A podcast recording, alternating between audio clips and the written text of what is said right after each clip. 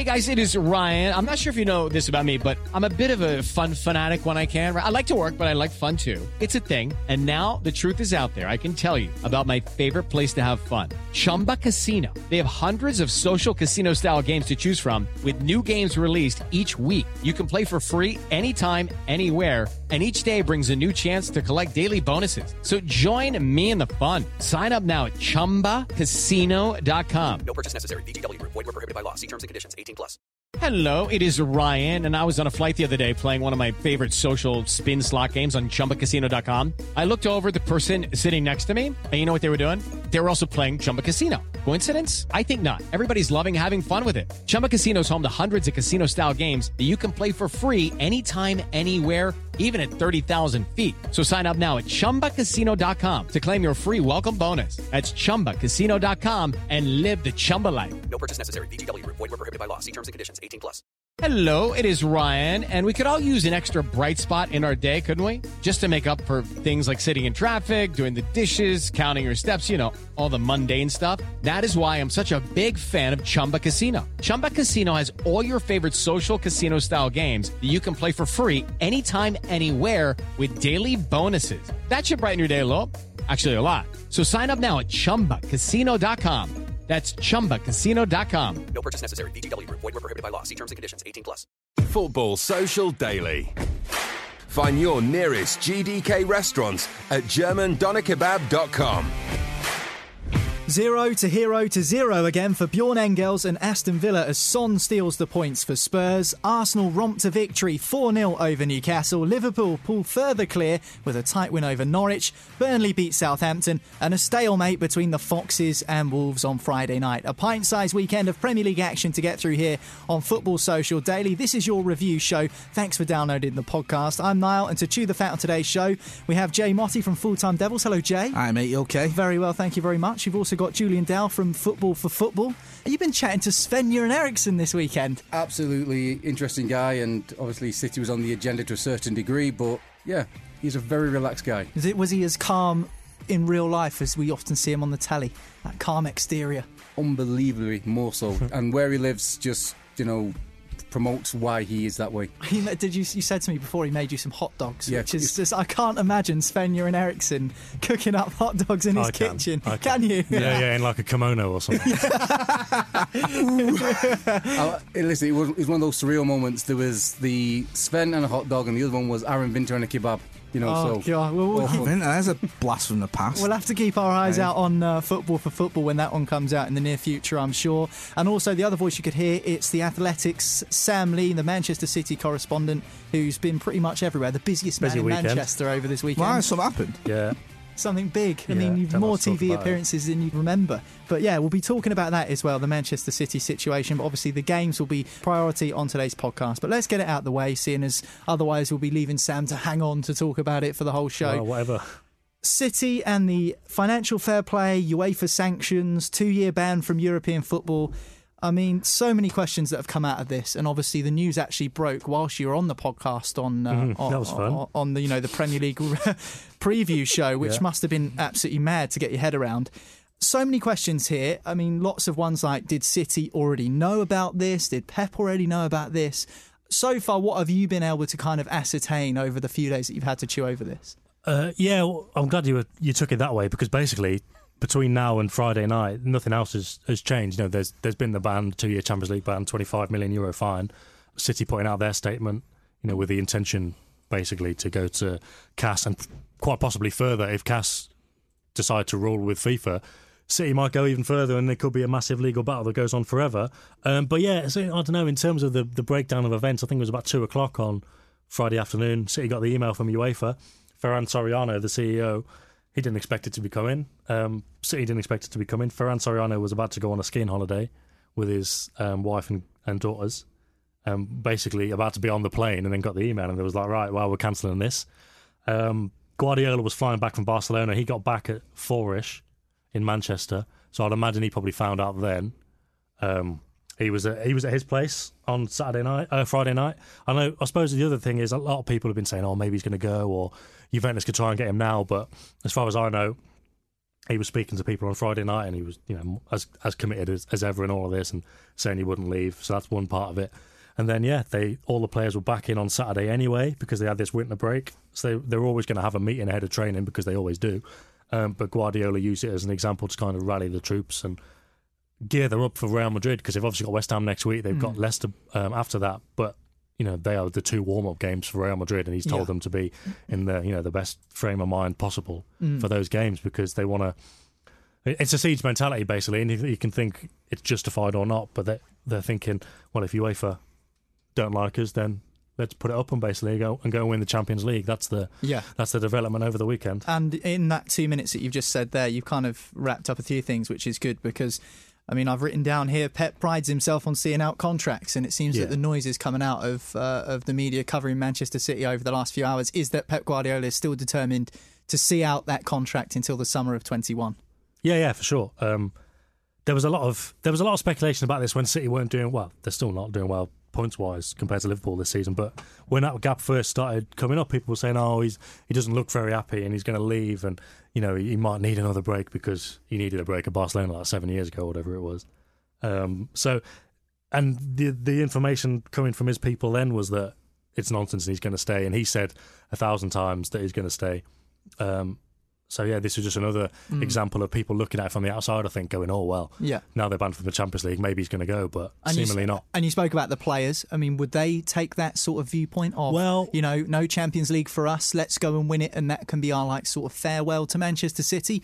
World-class players at that football club, will some of them be able to, even if the Court of Arbitration for Sport, for example, decide to cut the ban by half and it goes to a year, there will still be some people who think that those players won't be happy with that even, and some of them might decide to leave the club. Yeah, I think there's a bit of an element of that. Apparently there's going to be a story later on that most of the players, or the vast majority of the players or whatever, are happy enough to stay. But the thing is, it's not so much that, because they've kind of been told by City, look, don't worry about it, we'll sort this out. And as I said on Friday, they're pretty confident they're going to overturn this, whether they should be or not, or whether they should or not. Sure. They're pretty confident they're going to overturn it. But if you look at it finance-wise, they made a profit last year of 10 million quid, which is like, it's all right for a football club. Good. At that level, especially. Yeah. But 77 million of that came from the Champions League, and that wasn't including gate receipts. Right. So it's just quick maths, isn't it? You take that off, and you're looking at a big loss. And you're only allowed for financial fair play losses of 30 million euros over 3 seasons in a row. So if they were out for 2 and their losses were, for argument's sake, 60, they'd fail FFP, and by the time they were qualified to go back into Champions League again, even if they finished first in the Premier League, if they'd made all these losses, they would have failed FFP again. So how do you do that? Sell your players, I guess. So it might not be a case of the City players wanting to go because there's no Champions League. It might be, you know, they might have to sell one of them just to break even a bit. But like I say, this is all cast dependent and appeal dependent and all that kind of stuff. But that's the interesting thing when you talk about, oh, maybe the players want to go. Maybe the other side of it is they need to sell one or two to get that money back. I seen you did something the other day regarding the hypothetical scenario of signing Messi. Yeah, exactly. Now, so they weren't, you know, they're not expecting to get this ban. Now, if you're going hypothetical, who do you think would be the first of the fire sales? So I think Sane's going anyway, so that kind of makes it easier. If they got to the summer and for whatever reason Cass said, no, we side with UEFA, and City were like, okay, well, we're going to go to the Swiss court, which they might. They'll still be out of the Champions League anyway, and then they'll be thinking, okay, we've got no money here. So probably what they would do, I guess, is sell Sané, but just not bring in the kind of players they were thinking of bringing in, because then you've recouped, for argument's sake, 100 million for Sané.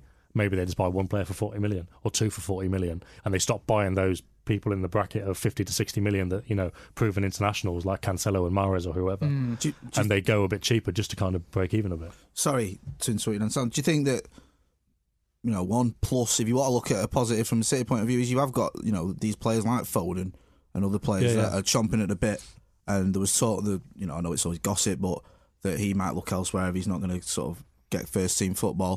Do you think that maybe that could be an option? Yeah, I'm sure there'll be City fans who will keep hearing about it, don't they? Yeah. Or you could say, and there'll be City fans for sure thinking, yeah, let's do it. Won't be the end of the world. Or on the flip side of that, the Champions League and not being in it means there's less games, which means, does that mean there's less chance for Phil Foden to play games? I mean, there's, I suppose, two ways to look at that. One thing I know there's so much conjecture here, and I feel for you because it's like, you know, it's the great unknown. You don't know. Yeah. Do you expect the Premier League? Do you expect any repercussions there? Well, yeah, the thing it's difficult with the Premier League because you would imagine It always felt to me, and this might be completely harsh on the Premier League, but it always felt to me like they were just like, oh, well, UEFA are investigating, we better have a look.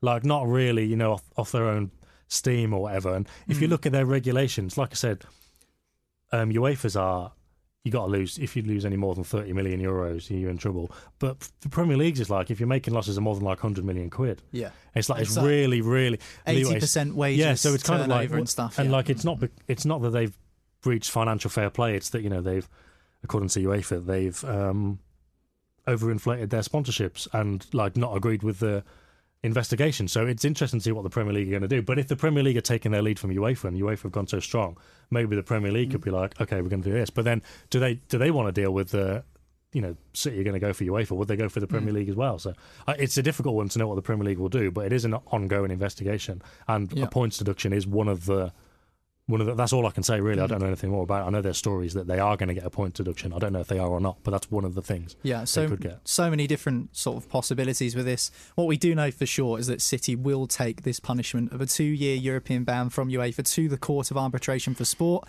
And of course, it was the Court of Arbitration for Sport, or the CAS, or the CAS, whatever you want to call it, that reduced Chelsea's 2-window transfer ban by a half. So there is sort of previous in Premier League clubs going into the Court of Arbitration for Sport and getting a positive result. Well, there's loads in the FFP as well, like Galatasaray and Milan and clubs like that. So we'll have to wait and see what happens with that. What I wanted to get from you, Jay, was sort of a United perspective. There was someone on Twitter, Cantona's Collar, who said, "Far be it from it could be anyone. Far be it from me to defend Manchester City, but something stinks about the priorities of UEFA. UEFA take great umbrage at City's owners pumping billions into their club, yet they've done nothing when our owners have taken billions out." And then he goes on to say he's not a big fan of financial fair play. I won't read directly the wording of the tweet, but I thought it was a very interesting point. I know it's kind of fun to point the finger at your rivals and laugh at them when they're in a tight spot. Does this person on Twitter have a point? Yeah, absolutely. I mean, the two aren't mutually exclusive. You can think that financial fair play is flawed. You can laugh at the situation City find themselves in, and you can still think UEFA have done nothing whilst the Glazers have taken out over £1 billion and plunged us into unmanageable debt from when they came in 2005. Manchester United, you know, you're talking then, Sam was talking about £10 million profit or whatever they were on. Manchester United was self-sufficient. We weren't sort of operating with any sort of unrealistic debt. If there was debt, it wasn't terrible. It was okay. It was a sort of standard debt that you'd expect. And we made lots and lots of money. They didn't have any money to buy us. They bought us without any money on loans that had horrendous interest payments on them, plunged us into all this debt. We're still in almost the same debt we were 15 years ago. It's not moved. But I mean, UEFA, of course, and UEFA have done nothing. Yeah, the whole. I think the whole point about UEFA is, I think it was Martin Samuel who made a good point about this, saying that financial fair play was almost like a drawbridge that was being raised, and you kind of had to dash across that drawbridge and get your payments in before financial fair play became a thing, and you could never cross that river and get to the other side in terms of being in Europe's elite. And obviously, there's lots of question marks about UEFA's priorities in terms of, is there an elite clique of the European top clubs, the Champions League top clubs across the different leagues in Europe who maybe have more of a kind of idea of what they want European football to be, rather than having clubs like Manchester City who have had this cash injection come in and kind of not spoil the party but become a part of that. I can get that argument, and I do get the argument that City fans are making, that is this sort of this elite group that are protecting themselves. But the thing is, if you sign up for it, you got to play by them rules. So I don't know what's going to happen, and it may well be the appeal and it gets thrown out. But if they have signed up for the rules and willingly and knowingly broke those rules, then you've got to expect punishment. It's not like saying these rules are flawed. Then if you think they're so flawed, don't sign up to them. Refuse to sign up to them, or make your case before you sign up to them. That's the only thing. Is if you say, right, we're going to go along with financial fair play, even though we don't agree with it, we do agree to go along with it, and then you lie about that, or you don't do that, then you're going to have repercussions. So whilst I think financial fair play is pretty much nonsensical, and it's done absolutely nothing for my club, which finds itself in a bit of a mess because of debt, I do think that the point is, if you're going to sign up for it and you willingly and knowingly flaunt those rules and break those rules, then you're going to get punished in some way. Whether this ban sticks, I'm very sceptical of it. I don't see that happening. Whether we see any points touched or anything like that, I don't know. But you know, if you do sign up for something and you break those rules, then it's a bit, to me, it seems a bit of a nonsense to then say, oh, well, this isn't fair. Well, you shouldn't have signed up for it then. Yeah, no, it's an interesting point. And Julian, actually, I mean, even though there were rumblings about this for well, it's been a couple of seasons now, people saying all the investigations going on, City are going to get banned from the Champions League. Even when the news broke, it was pretty shocking news, wasn't it? I got the message through on my phone, got the notification through, and my jaw hit the floor.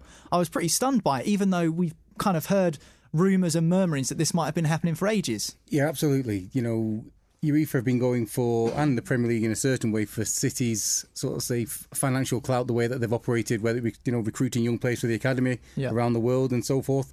But what people, you know, when you look at financial fair play for UEFA, it looks like, you know, quite a restrictive tactic, because it was getting to the point where clubs were getting so rich, and if they had single owners who were just driven by or had the facility to pump things, they won't need UEFA. So that the inception of that Super League could come into play again. Mm-hmm. So it's like a way of keeping, you know, the lid on things. So clubs get too rich. We don't need that governing body. Yeah, you can have your international football. We're going to finance our own Super League, and that's where somewhere like you know, an Arab or a Chinese, you know, consortium could easily say, look, put billions into this and we'll create our own league. And that's what UEFA are probably scared of. Yeah, there's definitely a likelihood of that. And it didn't just surprise journalists and fans and everyone alike. It also surprised some of the bigger names in the Premier League. This is what Jürgen Klopp had to say following Liverpool's victory over Norwich City.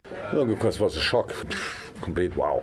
What's that? And the only thing I can say, I'm a football coach, so I can speak about football, and what Pep and Man City did in the since I'm in England is exceptional. That's absolutely exceptional. About all the rest, I have no idea what happened, who did what, and stuff like this. But I can imagine that in a moment is. It's really difficult for the sports people to understand. You believe the people you work with, that's how it is, and they tell you this, like this and that, and obviously somebody sees it completely different. But I really feel for them, to be honest, for Pep and the players, but yeah, they will appeal, and then we will see what happens then. But it's obviously serious, otherwise the UEFA would not react like that. So Jurgen Klopp there speaking to Sky Sports after Liverpool's victory over Norwich, which we'll talk about a little bit later on in the podcast. But he said, you believe the people you work with, which I thought was an interesting quote that he made there. I guess what he's trying to say is the players and the manager probably didn't know that this was going to happen. I don't think, as Sam said, that anyone at City knew this was going to happen. It's not up to the responsibility of the players to kind of understand the situations above their head. And you often get that kind of, not disparity, but clubs aren't transparent in terms of what happens at board level filtering down towards the players. Jurgen Klopp there was quite humble about what he said, and there was a sense of humility there. I mean, it would have been wrong of him to probably laugh and point the finger at Manchester City, which a lot of people have been doing. He was as shocked as anyone. Do you think this would change the context of the Premier League season, Jay, between now and the end of the season? I don't think it changes it between now and the end of the season, because Liverpool run away with it anyway, and I think that Pep and the City players will still sort of do their utmost to win every game they can. Obviously, we don't know if there is any points touch or anything like that. It's still almost... It is a one-horse race anyway, so it doesn't change anything. I think what could change is if City do get weaker in the future, be it they have to sell players or they lose points in future or whatever, then there's a danger that this Premier League next season or whatever could become like even more one-sided than you know, Germany or whatever. It's just another procession for Liverpool when you've got the likes of City and Chelsea and Tottenham and, well, those three really, as Leicester so far behind, I won't even mention United, so far behind them that no one's even near them, and that's what I think is a worry. I mean, not just from a United point of view, obviously it'd be horrible to see Liverpool absolutely walk the league next season, but from a football point of view, because City have almost made it interesting for a bit this season and still be miles behind. I think if you have a weaker Manchester City next season, then I don't see this Liverpool team getting any worse next season, so I just think it'll be another procession. Very much like what United were like back in the day, I suppose. Well, not even that, to be fair. You know, you look at United and when we won titles, very maybe 2000 and 2001 were where we walked it, but 99 very close, 93, 94. Most of these, you know, you go back to the Ronaldo years, last day of the season against Chelsea. Mm-hmm. You know, you go to Wigan, you got, you know, remember sort of at one point it was changing hands or whatever. So, you know, when we lost it in 95, Blackburn won it on the last day. It was actually quite close a lot of the time. So it was never, you know, we never had a 25-point gap going into March, with the prospects of the team in second losing points as well. So this is probably one of the most one-sided, if not the most one-sided Premier League I've ever seen. Now, you alluded to there about, you know, the players and maybe the management not knowing about stuff at, you know, the board level. And again, as we mentioned before, I was speaking to Sven the other day, Göran Eriksson, and he was saying when he went into City, he said they were in a really, really bad place. And I think he was sold a promise and an idea, and he sort of like intimated that that's in, you know, it was a earner for him, you know, to get him in, get the people, get the momentum going, then for a bailout to come in, which was from the, you know, like the consortium that eventually took City to where they are. Yeah, it's interesting to kind of understand the football business side of things, because I don't think there are a lot of people that kind of the casual fan probably doesn't really understand the ins and outs of it, and only really when things happen do you then start to get an interesting and a curiosity, and you take a look into things. Maybe at the top end of the Premier League table in terms of who's fighting for the title, it doesn't really make much of a difference in the context of the rest of the season. But Sam, what do you think about the top four race? I mean, you look at clubs like Spurs, and we'll talk about that game shortly against Aston Villa. Clubs like Spurs, Sheffield United now might be in with a shout of Champions League football. Leicester and Chelsea, their chances have now possibly improved of getting Champions League if City are to be out of the competition next season. Do you think that changes the context of things for clubs maybe focusing their eye on European football next year? Oh, I don't think so, because it's that stupid thing of, oh, nobody actually wants fourth place, you know, when the teams always lose. But obviously they do, but now there's just, and there's more opportunity for that now. You know, there's a potential for fifth as well, but teams are always, you know, they're trying to win. The reason they're battling around and scrabbling around for fourth is because they're nowhere near the consistency, even of City this season, to be troubling second place.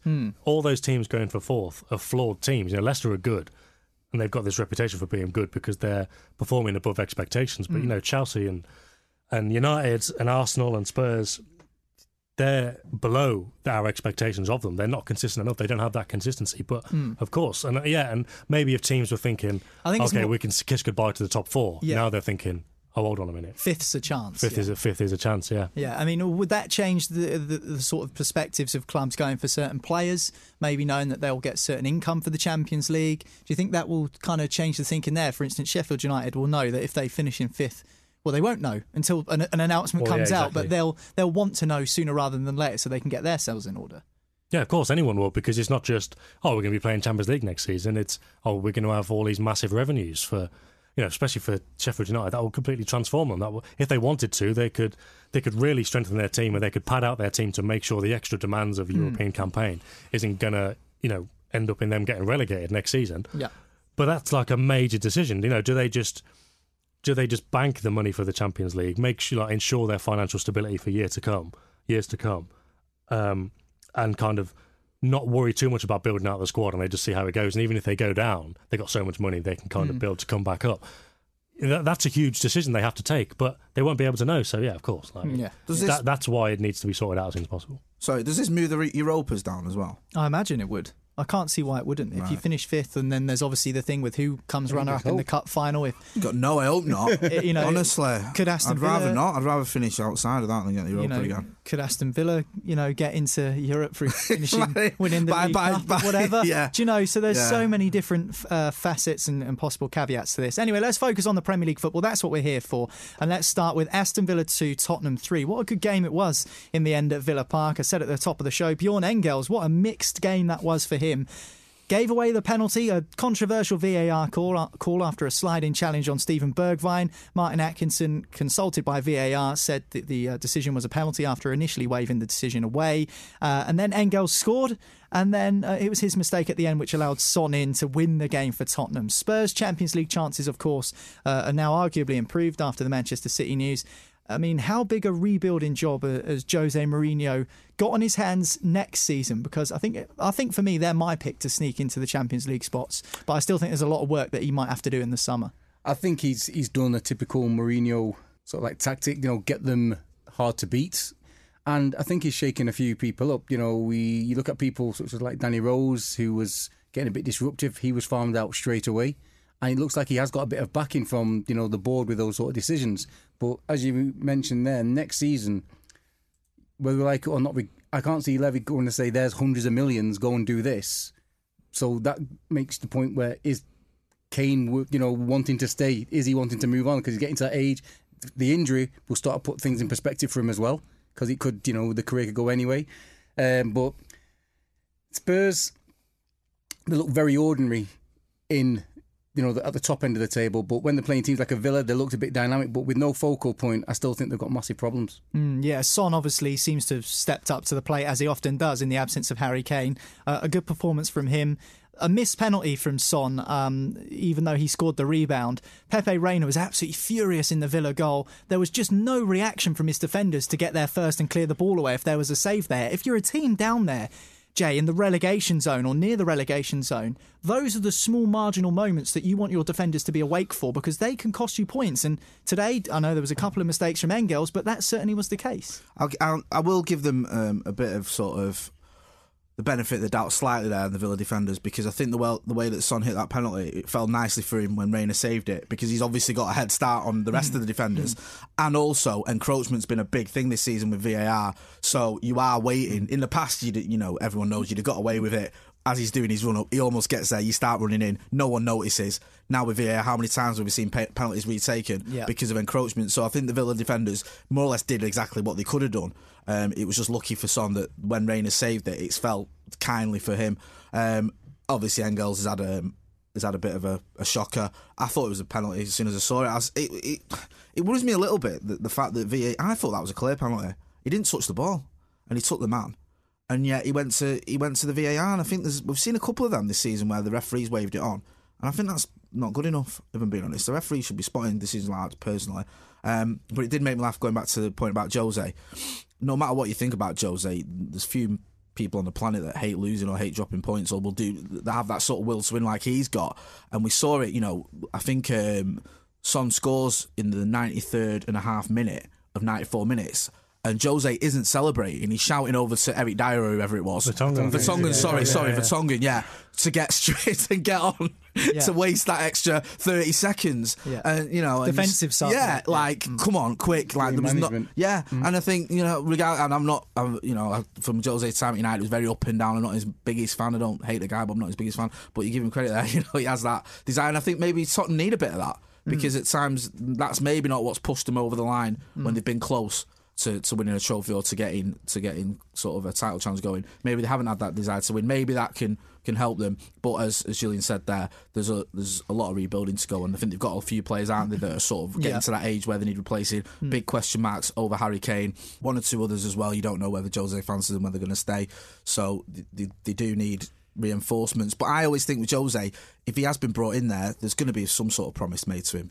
He is a checkbook manager. He does not like not spending money. It went sour at Manchester United when the board stopped throwing money at him. When they backed him in the first two transfer windows, and when they stopped, that's when the wheels came off massively. I think and he sort of kicked off. Yeah, the recruitment, the money was there, but I think it was the actual player that he wanted maybe wasn't quite available for him at that time. And I think that's also, he wants the player that he wants. He doesn't really like settling for second or third or fourth choice on his list, which is interesting. And you mentioned players that might be on their way out. I thought, looking at the game, Alderweireld was one of those players. I thought, you're looking slow, and he scored a very good goal, I must say. But I just thought that I looked at him and I thought, I don't think we'll see you in a Spurs shirt next season. I don't know why, but in the podcast last week, we kind of chose our personal tips to who's going to finish in the top four, and I picked Spurs to finish in the top four this season. I don't know what it is about them, but I think, Sam, they've seemed to have flattered to deceive under Jose. I mean, they seem to be getting results, but nothing seems to be... It's not fluid, it's not clinical. They're winning games, but, I mean, is that kind of what we've come to expect under Mourinho, or is flattering to deceive a fair description? It's difficult because you got to give him a bit of credit, because when Pochettino left, as much as I'm a big fan of Pochettino, I think I've said this every time I've been on the show, he did have, like, it got to that stage where he had to go. It was one of those where you're either going to change the whole squad or the manager, because it had just got stale for so many different reasons we don't need to go into now. And to turn a team around and give them a bit of impetus, you can do. I think we saw that with Solskjaer maybe after Mourinho left, but you need to kind of keep that up. And so on the one hand, they're winning now. You know, they had big problems. You know, they hadn't won away under Pochettino for like the best part of a year. So the fact that was so long ago now, and they are still winning. You know, the last two games they've won, they beat Villa last minute. They beat Man City. No way should they have won either of those games, really. Fair enough, I suppose the Villa game was a bit of a toss of a coin and anyone could have won, but that goes back to your first point about flattering to deceive. You know, to go to Villa and not look entirely competent, anyone could have won that game. The set piece could have gone a different way and Villa could have won it. you're not entirely convinced that they're looking good. But that goes back to what we were saying earlier on in terms of this race for fourth place. Nobody looks particularly good, and that's exactly the same. I think Mourinho fans would have probably expected him to have... You'd at least say, if you were looking at it from the outside or even a bit lazily, he's going to sort them out, he's going to make them solid, he's going to make them good defensively. They might not be that good going forward, but you know, they might grind out wins. They're not really doing that. They're kind of they're just getting through somehow. So it's interesting. It is interesting, but at the same time, you know, it's not. It's a good squad, but not entirely his. Yeah. New players coming in. I think Bergwijn looks good. No Kane. So it really is a difficult one at the moment because they are kind of doing what they need to be doing, but not in any way kind of convincingly. As for Aston Villa, they'll be concerned because just one win in their last 5 games. They've got Southampton next Saturday away from home. I mean, Julian, for Villa, when they spent a lot of money in the summer, people were saying, you know, they're going to have to make sure they don't heed what Fulham did last season, spend all this money and crash and burn, so to speak. They've not quite done that. I think Fulham were probably a lot worse off at this stage of the season than Aston Villa are. But certainly they're close to the relegation zone, and West Ham have got a game in hand over them, and they're a point behind them. Bournemouth are a point ahead of them. They need to find a way to start grinding out wins and points. They did that for a period just before Christmas, I think, but it seems to have died off for them. I think the success of Grealish is sort of like derailing their sort of team ethic or, you know, their team focus. I think they're looking at a point now where they are trying... The deal for Grealish is probably even done, in my eyes, that he is, you know, beyond... Because everything's going through him, which is fine, but the team as itself, it's not looking for any other options. Villa are going to have to make a big decision as regards to what direction they want to go in. I think they probably will take a relegation and, you know, consolidate, sell Grealish, get the parachute payment, and go hard again. I think they're not going to be able to, you know, kick on from where they are at the moment. Yeah, their next fixtures between now and the end of the season, Jay, they've still got a game rearranged to be played with Sheffield United, but next weekend Southampton, then Leicester, Chelsea, Newcastle, Wolves, Liverpool, Manchester United, Palace, Everton, Arsenal, and last day of the season, West Ham. I mean, we've been saying for a while now it could go down to the wire, but with those fixtures for Aston Villa, there's still some very difficult ones to come. The problem is with the Premier League at the moment, it's either you're facing someone in the top 6 or someone who's right next to you. So there's no real respite of any games you can take your foot off the gas. No, there isn't. You're right. And the thing with Villa is they've never had like a bit of a purple patch in the Premier League season. This season, they've never looked like quite comfortable. It's always been whenever they've had a good result or a couple of good results, then they've been followed by a poor result. As Julian said, they're very reliant on Jack Grealish. They missed Tyrone Mings as well today. Yes, I think Engels came in for him and did all the things that you've described. Yeah. So that says it all really. And some of the signings haven't really worked out, whether that's from form or from injury or whatever. I mean, those run of fixtures, it could all be, you know, that the end of March, it could all be done for them. A lot of it is just, I know it's the obvious, but a lot of it is just going to depend on Grealish, because I was watching him today, and whenever I've seen him, saw him against United, it's just so much goes through him. Yeah, they're so reliant on him. You can see the sort of team ethos almost is get it to him as much as you can, and he's almost got, I know he plays on the left most of the time, but he's got such a free role. He pops up everywhere, and he is a great player, but he's not a a Matt Letizia who can single-handedly keep you. I know you won't like that because you're a Pompey fan. But, you know, Matt, he's not that type of player for me that can single-handedly keep an average team up. And I think that the problem is, at the moment, Villa, other than Jack Grealish, by and large, a lot of those players don't look good enough. And just to jump in there, I know they spent a lot of money, and I'm looking at the kind of players and where they've come from. Are they, you know, the manager's choices? Is it a case of vanity where you've got... You know, they've got Egyptian owners, they've got... Trezeguet, haven't they? Signed him. Yeah, so they're getting a lot of, you know, French, Algerian, whatever. But I don't... None of those players I've seen strike me as knowing people who know Smith would be the kind of players that he would get. Talk about signings. Wesley, I know he's injured between now and the end of the season. I just thought he's absolutely bang average. I've seen nothing from Wesley to show me that he's good enough to play in the Premier League, let alone keep a team up with his goals. What would worry me as well from a Villa fan today perspective is watching him say is how panicky they look. You know, in defence. I know, again, Mings wasn't there, but they're just panicking, you know, failing to clear the ball, hitting their own players, all sorts. It was just like a comedy of errors, and you almost had that inevitability that Spurs were going to get a winner somehow because there was just no composure there. And okay, Mings is a massive loss, and I get that. But when you're scrapping near the bottom and you just, you know, you're all over the place and you're lacking that composure, that bit of leadership and that sort of maybe that bit of experience, then that can cost you. Aston Villa 2, Tottenham Hotspur 3 was the final score. Son Heung-min with the 94th minute winner, and Arsenal will be hoping they can try and kick on from their victory as well against Newcastle United on Sunday. We'll be talking about that one after the break, but make sure you stick around and hit subscribe as well, and you'll never miss another episode. This is Football Social Daily. Football Social Daily with German Doner Kebab. Kebabs done right every time.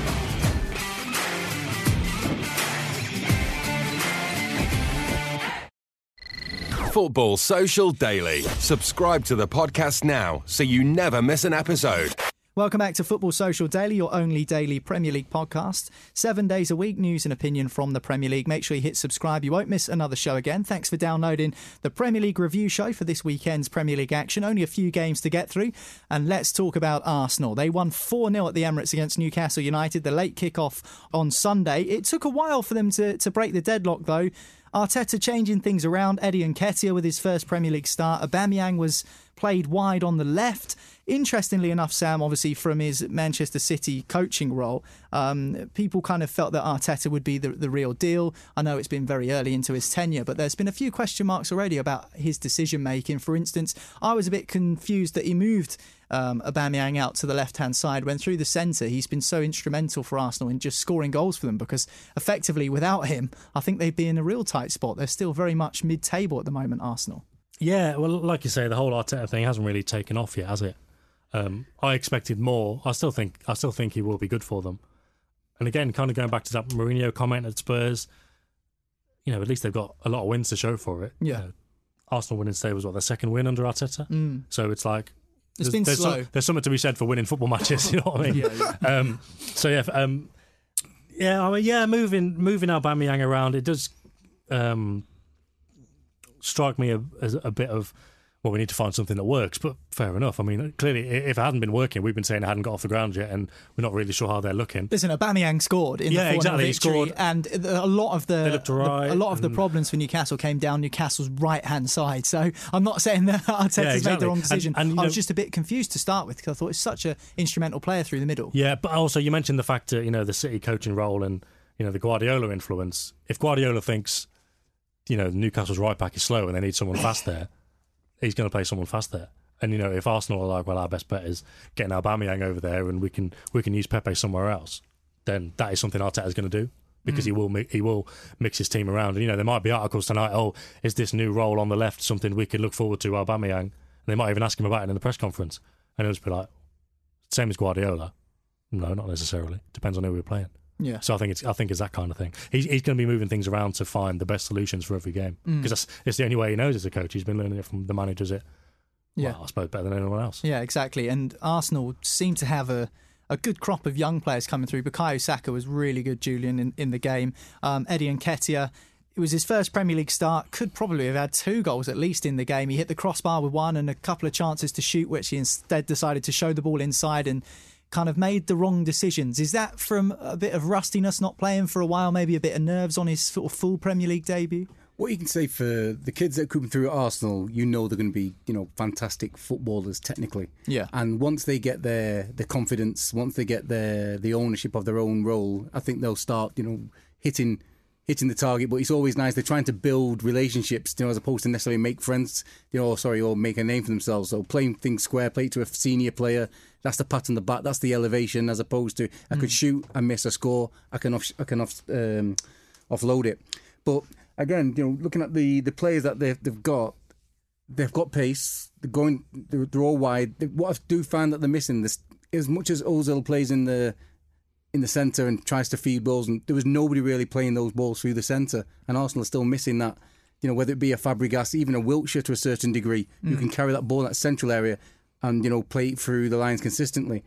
And today, when you mentioned Aubameyang, Newcastle are very solid down the middle, and they did concede, you know, from wide, you know, numerous times, and not just with Aubameyang going down there, even Pepe cutting in, and even Lacazette at the end when he set up, you know, Özil for his goal. So I think Arteta proved he has got good game management. He identified where the flaws were, but Arsenal, it's a hard environment to come through. Same with United. You know, these young players coming through, it's almost like a baptism of fire. because you're not going into a team where Arsenal would normally dominate games and would have a load of the ball. So they are probably doing a little bit more to what they'd be used to. But what they did, I think they held up well. And like I said, they can all play football. Once that confidence comes a few more games, you might get them, you know, see them scoring an odd goal too. Yeah, I think at the Emirates, they've always tended to be a strong side, Arsenal, ever since they moved there. I think their record there over the years has been pretty decent. It's just away from home that they maybe struggle, and that's probably why Arteta likes to nurture the young players and bring them in. Bringing Nketiah in at the Emirates is probably more of a benefit to him than bringing him in an away game, for example, where they need the points. But the victory ended a run of draws that Arsenal have been on. I think 13 draws for them this season, the most in the Premier League. Özil scored, Lacazette scored, Jay, both ending goal droughts. They've got Everton next week. I mean, is what sort of a result can we see from that? Because Everton have really picked up under Carlo Ancelotti, and now with this confidence-boosting win, 4-0 against Newcastle, it could be a quite an entertaining game that we're in store for. Yeah, I mean, I think that's the sort of game where if they do get a result against Everton, you can really start looking at it and thinking, all right, then yeah, we're in with a shout here of top four. That's not unrealistic. Because I always felt with Arteta going in there this season that maybe this season will just purely be about him getting his house in order, finding out which players are good enough. We know, you know, there was always these issues with the likes of Xhaka, with the likes of Özil, whether they were sort of dedicated, whether he could get a tune out of them. But he's brought in younger players, which is obviously one for the future. But I'm looking at it now and you're thinking, because they're not that far off the top four, a win against Everton, bit of momentum, because they've not had any momentum under Arteta. That's the thing. You know, Sam mentioned it there. I think they beat us 6 games ago, which doesn't mean anything yet. New Year's Day, wasn't it? I think so, yeah, of course it was, Had 4 draws and then another win. And the draws they had, other than the Chelsea one, I think they drew at Burnley and it was Sheffield United. It wasn't, Sheffield United did quite well. It wasn't teams that it's like, oh, well, you know, it was really, you've dropped quite a few points there. So they haven't had a chance to get any momentum. Back-to-back wins would give them a little bit of that, and against a team that's fighting for the top four as well, then maybe you can look at it and go, you know what, it's up for grabs, especially, I don't keep what go back to it, but if 5th place doesn't become a Champions League spot as well, who knows? So, yeah, I think it's a bit of a seminal game for them against Everton. Yeah. I think that really is. I think that if that could be one where it could almost change the narrative of your season. I don't want to be too melodramatic here because it's only in February, but if you win that, then all of a sudden you think, top four, it's on it. If you lose it, you're thinking, well, maybe we're not there yet. Maybe it's next season. Maybe, you know, we get these youngsters in, we give them a chance. We will look who's up for the fight and who's not and get rid of them in the summer. So, yeah, I think that's a massive game for Arsenal next week. I'm really looking forward to it. I think it's going to be a cracker. Newcastle United, Sam, poor defending from Lazaro down the right-hand side, as I sort of alluded to earlier. But going forward for them, I mean, Jay mentioned how Jack Grealish is kind of the catalyst for everything Aston Villa do going forward. Could you say the same for Newcastle about Alain Saint-Maximin? Yeah, seems like every time he gets the ball, that it's the only way they're going to get anything going. Yeah, but the thing is with Villa and Grealish, there's people around Grealish to kind of make things happen. But Saint-Maximin, there was that one break in the first half, wasn't there?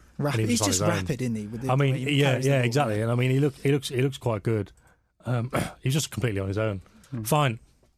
People won't necessarily keep up with him, but it's just, I think it is kind of symptomatic of the fact that he's basically the one good attacking outlet that they've got, really, or certainly today. You know, Almiron is capable, I suppose, but Saint-Maximin is a pretty interesting player. They've done well to pick him up, but it is one of those where it's kind of, well, we'll try and keep a clean sheet here and see how it goes, see if he can do something else. Newcastle are 6 points, well, 7 really, above the relegation zone.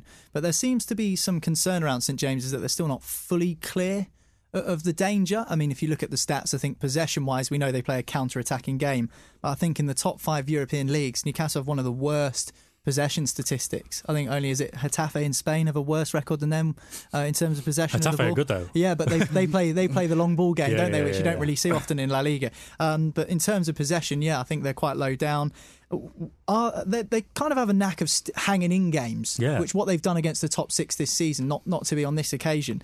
I mean, are the supporters justified in perhaps being concerned about it and sucked back into that bottom 3? It's always kind of hard to work out Newcastle fans and what they want, and it's because you sympathise with them, really, and a lot of them didn't give Steve Bruce much of a chance from the off, and kind of justifiably so, I suppose, because a lot of them they'd bought into Benitez big time, as he manages to do at some of his clubs, and they obviously wanted somebody to match that kind of ambition, and they got Steve Bruce, which they weren't particularly happy about. I think they're coming round to that now. They're always going to be worried. You know, Newcastle have you know, I spend a lot of time around City fans. You know, City fans are obviously a different club these days. But I suppose the proof of it is, as we've seen the last couple of days, if there's a way for something to go wrong at City, it will go wrong. And I think Newcastle fans are very much the same. Yeah. You know, they're pining for those mid-90s days of being the entertainers and all that, but they know that's gone, and all they can kind of foresee is misery. You know, I've spoken to plenty of Newcastle fans recently. That is just the mindset. So I wouldn't be surprised if they were surprised about it, if they were worried about getting sucked back into it. I mean, I'm sure they're okay, but I'm sure they're worried about it. Yeah, I mean, talking about being okay, what about Burnley Football Club? They won 2-1 away at Southampton, a game between two sides that certainly at different stages this season have been concerned about their own survival hopes. Are Burnley now free from this relegation chat? They're above Arsenal in the table. They were above Arsenal in the table going into Arsenal's game against Newcastle. They're level on points with Arsenal now. Burnley, Arsenal 10th, Burnley 11th, both on 34 points. They're not at that magic 40-point mark yet, but you know what I'm trying to say. Are they safe now this season, do you think?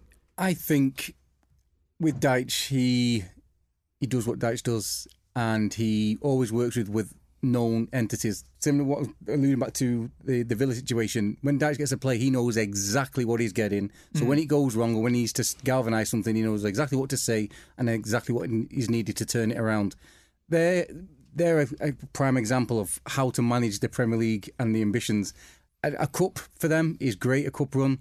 They're just happy to just be buoyant and be mid-table in the Premier League and get that 100 million every year and just, tick over.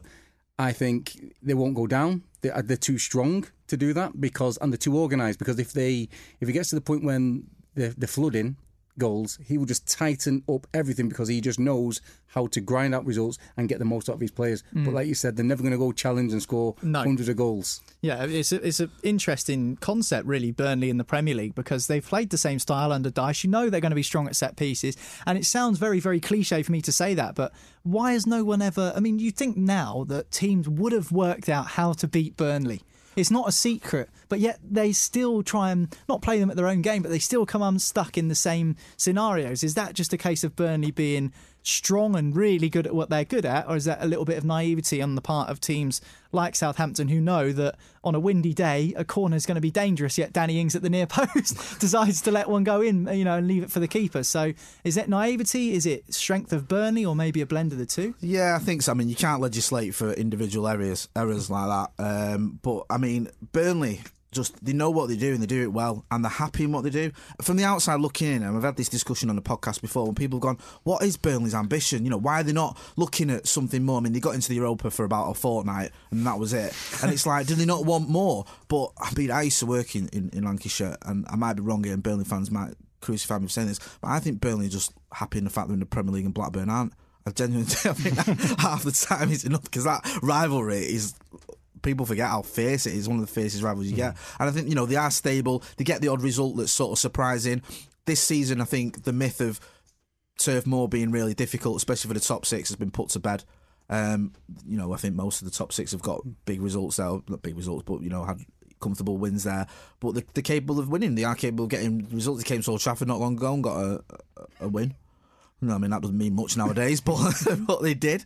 And I think come the end of the season, we're probably looking at Burnley around the place they finish, which is sort of mid-table-ish, and I think the Burnley fans will be happy with that. And I think Dyche as well will be happy with that. I don't think he's going anywhere. I don't mean that dismissively. I don't mean that as an insult. I think he's quite happy to be Burnley manager. I don't think he's the type of manager where clubs go in, let's get Sean Dyche in.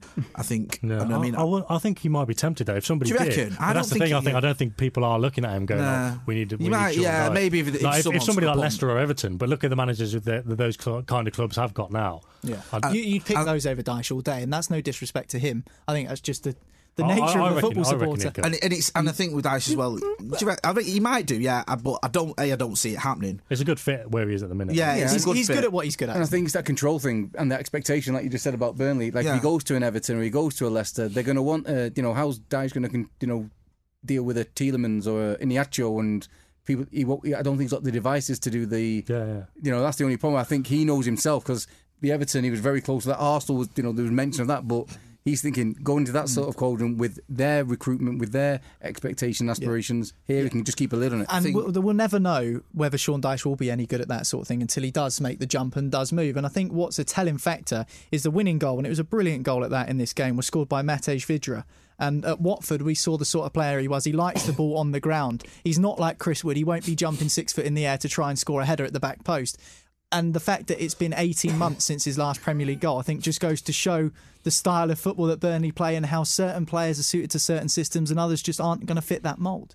And yeah, it's a strange one because, again, it's a foreign player, you know, for Dyche, which was, you know, not necessarily unknown quantity, but he'd been in England for many years. Yeah, British and Irish squad mainly, isn't he? Exactly. And so he knows what he was getting. He's watched him loads. He's probably had him, you know, at certain levels when he was up, you know, Watford for consideration in that sort of, you know, scenario. So if you've got a player like that who can score a goal, because even Rodriguez has got that in his locker, and they're probably the only two. And, if, you know, Hendrick might catch one every now and again. But as you mentioned there, the way that they play, you know how the goals are going to come, you know how they want to win a game, and you know they're just going to keep going.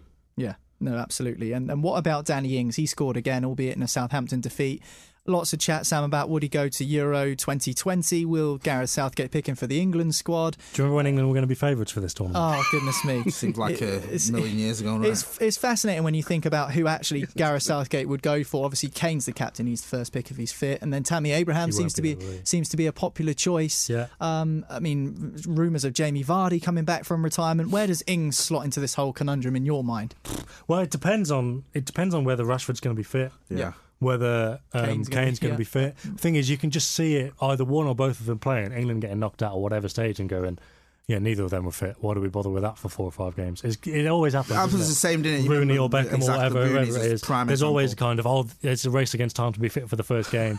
But if it's a hamstring, you're always going to be worried about it. I mean, Rashford's got all kinds of problems. You know, he's going to be worried about them. So then, yeah, I mean, if neither of those are fit, then yeah, just start opening up to, hold on a minute, does anyone know how to play number 9 in this country? And they'll have a look around. And yeah, maybe Ings on form. You could argue that. I'm trying to think of who else you'd get in. Obviously, Sancho will be going.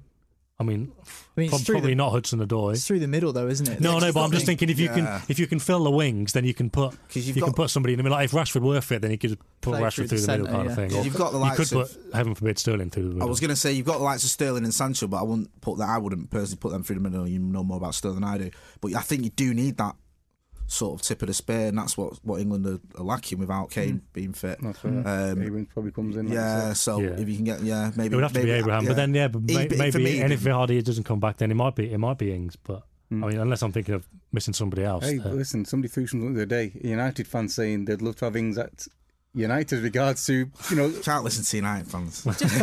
He's a striker in form, isn't he? That's all it is. I mean, people... Yeah, I mean, I saw something of someone criticising Anthony Martial, United fans, saying, look at what Danny Ings has done. Don't give me excuses about Anthony Martial isn't getting the service. Listen, Danny Ings is having a great season in a team that's struggling. Is he the answer to any England's problems? I don't know. I doubt it. It makes a nice story, sort of, especially after his injury. He went to Liverpool and it looked like he was never going to sort of reach those heights. But for me, there's better options, like the ones that the lads have mentioned there. I think someone like Tammy Abraham, even maybe putting a square peg in a round hole and moving someone like Sterling into the middle or someone like that might be a better option than just bringing Danny Ings in for a major tournament who's never really, you know, had that experience. He's played one game for England. But his goal today... absolutely, you know, it's a quality finish, and he scores a wide range of goals. He gets your tap-ins, he's reactive, he creates his own, he's a battler. You know, it could work. I mean, it was a little bit like Jamie Vardy, though. It didn't really happen for him, did it? He had this sort of amazing time at Leicester, and everyone thought, oh, he's going to do it for England. He never really quite happened for it. It's because of the whole Rooney thing in the background. That was bubbling away. No one knew about that, did they? That's a different story. So, possibly, I think... There's so many different sides to this that we don't know yet. We don't know if Rashford's going to be fit. We don't know if Harry Kane's going to be fit. We don't even know what's going to happen between now and the end of the season. But let's just say Ings is still banging in the goals by the end of the season. Even if those two players come back and haven't played for 6 months, they're still getting in the England squad ahead of Ings. I think so. Surely, aren't they? I would think so, yeah. I'd be very surprised. I mean, Gareth Southgate, he will make decisions. He will change players who... He's shown loyalty to before if they're not performing. You know, he's quite quick to drop Jesse Lingard when his form went out the window. But by and large, he tends to have his sort of players that he relies upon. So I'd be very surprised. And I think Southgate is at England for the long term as well. So I don't think he'd want to upset the likes of Harry Kane, if Harry Kane's fit and he's backing by dropping him, or Rashford for that matter. Southampton 1-2, the final score at St Mary's Stadium. Good win for Burnley. Southampton still looking for those last few points to secure Premier League safety for another season for them. As for Norwich, Premier League safety looks an absolute million miles away. 7 points adrift at the bottom of the Premier League table, basement boys in the division. As for Liverpool, they stretch their lead at the top to 25 points. It's phenomenal, really. They won the game by a 1-0. Sadio Mané with his 100th Premier League goal. Obviously, watching Manchester City, Sam, you see world-class players week in, week out. Where does Sadio Mane fit into this whole, world-class scenario? Yeah. I mean, he's got to be up there. Well, it's the same kind of thing, isn't it? Like, really good player, but in a really well-coached team. Yeah. Everyone knows what they're doing. He's in the right places. Everything's working in the right direction, and that's kind of what we haven't seen at City this season. That's why people are going, why is Sterling not playing well? And what's going on with David Silva? And what's going on with Bernardo Silva? All this kind of stuff. But at Liverpool, they're firing on all cylinders more on an unprecedented level. And Mane fits into that brilliantly. Everything's come together for him, basically, individually, as a collective. I don't know, like emotionally and physically, he's not been injured. He's feeling good. Everything's going for him. One of the most dangerous players in the Premier League. And if you look around Europe at the moment, one of the most dangerous players around in Europe as well. How good could he be? It's not a lot better, as you say. How good could he be? Yeah, because it's rumoured that he wants to win the Ballon d'Or. Doesn't every top player? Is he at the peak of his powers now? The thing is now, Messi and Ronaldo have changed the game, haven't they? So anyone who kind of starts to emerge above the rest of the pack, like Hazard, for example. I know Hazard's only just making his return from an ankle injury for Real Madrid on Sunday night, so he's been out for a while. But as soon as you start to emerge from the rest of the pack, people start thinking, could he be Messi and Ronaldo level? No, forget it. There's not going to be another player like that in a generation. Yeah. But in terms of how good can Mane be and how good can Hazard be and how good can, it was Neymar before and Bale and all that. I don't know. I'm not sure, because now we think to be the best player in the world, you need to score 50 goals a season for like 5 years in a row or 6 years in a row. But no one's going to do that. People were talking about Sterling being one of the best players in Europe, and that was absolutely justified. But now he's having a really rough time, and that can happen because, Messi and Ronaldo can keep performing regardless of what their teammates are doing. But very few players can do that, and very few players, even if they can't keep that up for 18 months or longer. So, yeah, with Mane, he can be, I don't know, really good, but it's hard to quantify because for the last 10 years we've been looking at this different level of greatness, I'm actually not sure how I would put it. He could win the Ballon d'Or, because now we're starting to see the argument. Really, Van Dijk got close last year instead of Messi. Now when Messi's another year closer to retirement, Ronaldo is, people will start winning the Ballon d'Or that aren't at their level. So he could win the Ballon d'Or for sure. Liverpool could win the Champions League again this season. He might win it if he scores a hat-trick in the final. He'll probably win it. It looks like, it's weird, isn't it, because it's a lot of it goes to how you're performing around the voting time, because he's not really favourite for the PFA player, is he? I think Jordan Henderson is, and which surprised me, because I think Sadio Mane, especially early on in the season when Liverpool started, he was the one that was getting the goal. He's been better than Salah this year. Yeah, but I think he had a little bit of a lean spell towards like the last post in the new year, and that's around the time when the PFA starts, sort of the voting or whatever starts. John Henderson was sort of the talk of the town, mainly because he's the captain as well, I think, and it's that sort of stuff. But no, Sadio Mane for me has been one of Liverpool's best players, and Liverpool are the best team in the league, which obviously they are by a country mile. Then you've got to look at that, and I think Liverpool, for me, unfortunately, will win the Champions League again. Will retain that, and he'll no doubt be a big part of that. So you look at it and you think, even when they lost in the final, he scored, didn't he, against Real Madrid? He's always been consistent for them over the last 3 or 4 years, not just now. I think now he's just in a team that are absolutely flying. So. Stranger things have happened, and the way this is lining up, it's just Liverpool.com in it at the minute. It's just horrible to watch from a United point of view. I'm sick of it. Yeah, it was Mane's goal which was the winner. It was a scrap against Norwich, to be fair, and they had a couple of opportunities, did the Canaries. Jamie Carragher on commentary said, Alisson, that's why he's the best keeper in the world, when it was just a terrible pass from Lucas Rook to Tiamu Puki, and I thought that was a little bit cringeworthy, I must be honest. Yeah, it was a poor decision making, and is that the reason Norwich are where they are? Because is it, you know, we know Daniel Farke wasn't going to compromise his style of play. He said, you know, they were going to kind of die on the hill in terms of how they played this season. It certainly looks like that's going to be the case. Is it the decision making? We know they've got the ability to play in that way. It's just doing it on a consistent and regular basis. And small moments like that, the moments which you need to go right for you in a game, didn't go right on that occasion. I think they're just too, and I keep saying this when I'm on, but it's, I think they're almost too nice. And even that is too nice, you know. Be greedy, go for it. Mm-hmm. Do you know what I mean? You threw against the Premier League winners elect or whatever, Premier Champions League. But you know, he does a little sort of dainty sideways pass that doesn't work. And whenever I've seen Norwich, they do try and play that way. But it's yes, it can be nice to watch, and you almost feel sorry for him. But they need a bit more than that. They need to sort of knuckle down a little bit, or dig in, or do the nasty side of things, and not always try and do the sort of tippy-tappy football when it's obviously left them 6 points adrift of safety, 7 points adrift of safety. So I don't know if it's decision-making or just sticking to that ethos, despite the fact it's obviously going to send them down. I think they need to change it, and I don't think they will. And I think that in their defence, as we've mentioned many times before when I've been on this podcast, I think long-term for Norwich, relegation isn't the end of the world. I think they know that, and they think the setup is that they can go down and come back up. It's not if we go down. Like, I think it would be far more damaging to say Aston Villa to go down than it would be for Norwich, because Aston Villa have spent all this money and have really gone for it, whereas Norwich, they almost got promoted before they expected to in terms of their sort of 5-year or 6-year plan that they've got. So I'm not saying that they've given up and are like, oh yeah, we'll just get relegated, but I think they can live with it a lot better than other teams can. And what you find with teams like Norwich, who come up with that style of play and they try and keep to that, system, what people don't tend to realise, or especially the fans sometimes, they think, why aren't we playing the same? They are playing the same way, but you're playing against guys in the Premier League who are faster, stronger, who retain the ball better, sharper, and they put them under pressure quicker, so they're not able to play that same. They've got the same sort of like thought processes, but they just can't execute it as well. And he's saying he has to play that way because they can't play defensive. Because if they play defensive, they get absolutely smashed to bits. So they need to be on the ball, because that's the team he's built and the style he's played to get out of that league. But when they come to the Premier League, it's a totally different race. Yeah, I mean, I on the first day of the season when Liverpool beat Norwich on that Friday night at Anfield, Daniel Farke's first post-match press conference, he said, I don't know how you can expect us, to go toe-to-toe with a team that's spent, and he sort of reeled off however much they spent. And they spent £1 million in the summer.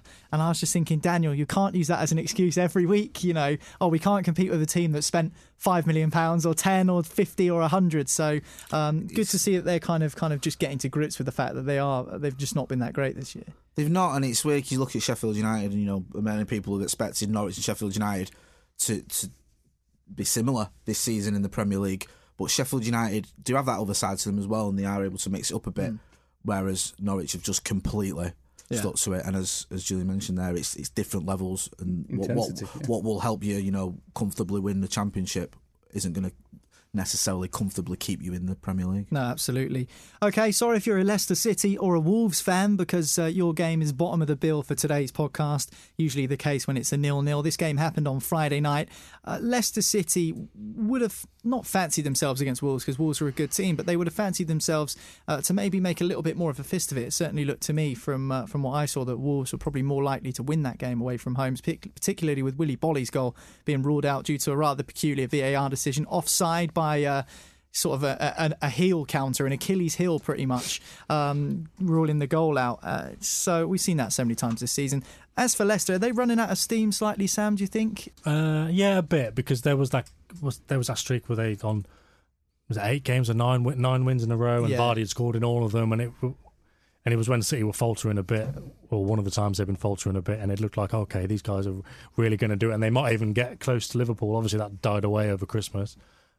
So yeah, they've kind of fallen back into the pack, and they're the same as everybody else now. Like I said earlier on, they've got this good kind of reputation around them because they're doing better than expected, really, but their results are the same as Spurs and Chelsea. You can't quite pin them down. You don't quite know what to expect from them. They're 9 points ahead of Chelsea, and I know they've only won one game of their last 5. That's what I'm saying at the moment, because the reason they're there is because of that massive run they had before Christmas. Sure. At the moment, in terms of the results, they're a bit more up and down than you'd expect. But like I say, there's more positivity around that because you don't expect that from them, and they've done.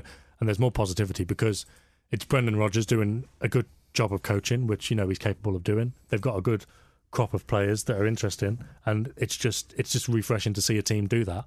But it doesn't, like, take away from the fact that, yeah, at the moment we don't quite know what we're going to get from them. Yeah, I mean, to answer the question, they've got City next week in the evening kickoff, so they could win that. That would be an interesting game. They could win that comfortably. For sure. No. Oh wow, they could win it comfortably. It depends what kind of day City have. You know, if City turn up and they're really open and they get done on the counter attack, Vardy could have a hat trick within half an hour. It's one of those. But by the same token, it's when City played Spurs the other week and lost 2-0, City could have won that 3-0. They could have been 3-0 up at half time. It could be the same at Leicester. You just don't know what you're going to get. You don't know if City are going to take their chances or if they're going to defend competently. As for Wolves, they'll have sort of aspirations to try and creep up the table as well. They're in 7th on 36 points. They take on Norwich in their next game. But the most interesting moment from a Wolves point of view for me was Connor Cody's VAR debate with Mike Dean as he was walking off the pitch. I have a lot of respect for Connor Cody. He's been at Wolves sort of when they were sort of mid-table in the Championship, and then this investment came in and he's kind of gone up with the club and become captain, played a hell of a lot of games last season and this season as well. He was basically saying to Mike Dean, he was asking the referee, Jay, who was offside. He wanted to know whether it was Jota or who it was, which one of his players was offside. And Mike Dean was kind of pointing into his earpiece and saying, sort of, I got the decision from the VAR. And he was like, so you're telling me as the referee of this game, you can't let me know, as the captain of Wolves, who's offside? I don't know what difference that would make to Connor Cody in terms of the context of the game, but maybe it adjusts the halftime team talk, maybe it adjusts different areas in terms of how they set themselves up. But he had a point, saying, he was kind of walking off almost in disgust, saying, you're the referee of this game and you have no idea what the decision that's been made. How can you be perceived to be in control of the match? Yeah, I mean, it doesn't look great, and it is a bit of a nonsense when you're asking the ref and he's saying, I don't know, I was just told in the air. I mean, you could question it, like you've just said there, how much of a difference would that have made to Connor Cody's life if he knew exactly who it was? But the referee should know.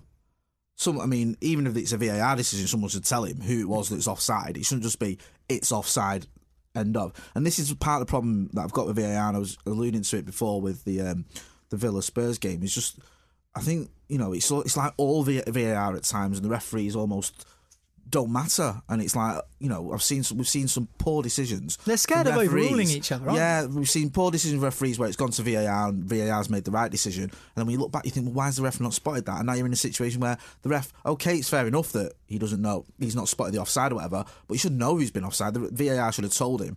And we're almost getting to this point where it's all becoming about VAR, and that worries me slightly, because the sort of the most important official should always be the referee. And it must be frustrating when you've had a decision and you want to know what's going on and you're angry anyway, and you're getting told, oh, well, don't ask me, Gov, it was someone in the air. Really? Yeah. I think when at the start of the season, the referees, they go to the players and they tell them about new legislation, how they're going to be refereeing games, and I think there's still a massive disconnect, because that sort of conversation, as much as he was frustrated, shouldn't happen, because he should know. Right, it's offside. If he's gone VAR, he won't know. Where he's still open to, tell me this, tell me that, and he's saying, I don't know, and it just creates, you know, the mistrust, the misunderstanding, and the ambiguity. I think it's going to have to be reviewed, as people are saying, because it's dominating, you know, every single, you know, whether it be, you know, football pundit show, whatever, you know, results, and I think, I can't understand why we don't use the pitch side monitors review, where every other country and cups they're allowed to, which is daft, especially the magnitude of the Premier League compared to everywhere else. We're leaving it to, you know, still to chance, and it's being taken out of the referee's hands. Yeah, absolutely, and thankfully we don't have to talk any more about VAR on this podcast, because that's the last game that happened over the Premier League weekend. Wolverhampton Wanderers and Leicester playing out a 0-0 draw on Friday night. So let's take a quick look at the Premier League table. Close your eyes, Jay, close your ears. Liverpool top, 76 points, 25 points clear of Manchester City in second. Rather peculiarly, Manchester City and Liverpool both have West Ham as their next fixture. City's game taking place on Wednesday at the Etihad after Storm Kira called off the initial fixture last weekend. Leicester in third on 50 points, 9 clear of Chelsea, who are in fourth, comprising the rest of the top four. Tottenham move up into fifth with their victory at the weekend over Aston Villa. Sheffield United slipped to sixth on 39. Wolves, Everton, Manchester United and Arsenal complete the rest of the top half of the table. Then it's Burnley, Southampton, Newcastle, Crystal Palace and Brighton from 10th to 15th. Bournemouth in 16th on 26, Villa in 17th on 25 points. That's a point above West Ham. Watford are in the relegation zone also, as are Norwich City, bottom of the table. So that's the Premier League table as it looks. Of course, we're still trying to sort of get back into the swing of things after this winter break. So before we leave, do you think it's been a success? Missed your regular full schedule? Does anyone care? I don't mind it. To be honest with you, anything that's given us a break from the absolute scouse fest that we're in the middle of is welcome for me. And yeah, would you welcome it again next season? I mean, personally, I would. I think give it a go rather than, oh, well, you know, we give it a year, it didn't work, let's try it, let's scrap it. Obviously, there's thrown at them a bit of spanner in the works with the storm for some clubs, but yeah, by and large, I think it's all right, yeah. Sam, mind it. From a journo's perspective, what have you made of the break? Been welcome to have a couple of weekends free, or have you been wheeled out to championships? Now to do, eh? Well, and even City's game was off anyway, wasn't it? Yeah. The West Ham game, so yeah. I'm going to that on Wednesday night.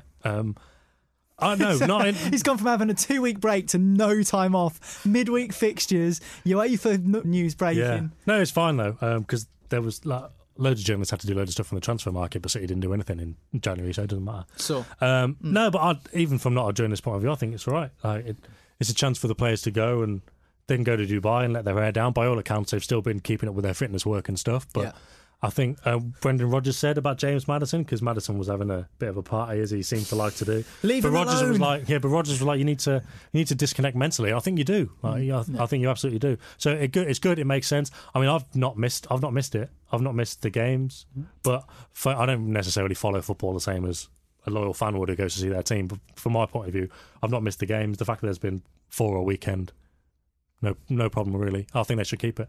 Eriksson the other day, we were talking about training loads in different countries and how he tried to do things differently back in the day, even in Sweden. And he was talking about the break now, and this was something that he tried to push through in his first tenure, in England, back in 2002, when he wanted to really push that. So he had a bit of a wry smile that he's finally being adopted, and I think the players, they'll love that, because they do need that release, not necessarily going nuts, but just.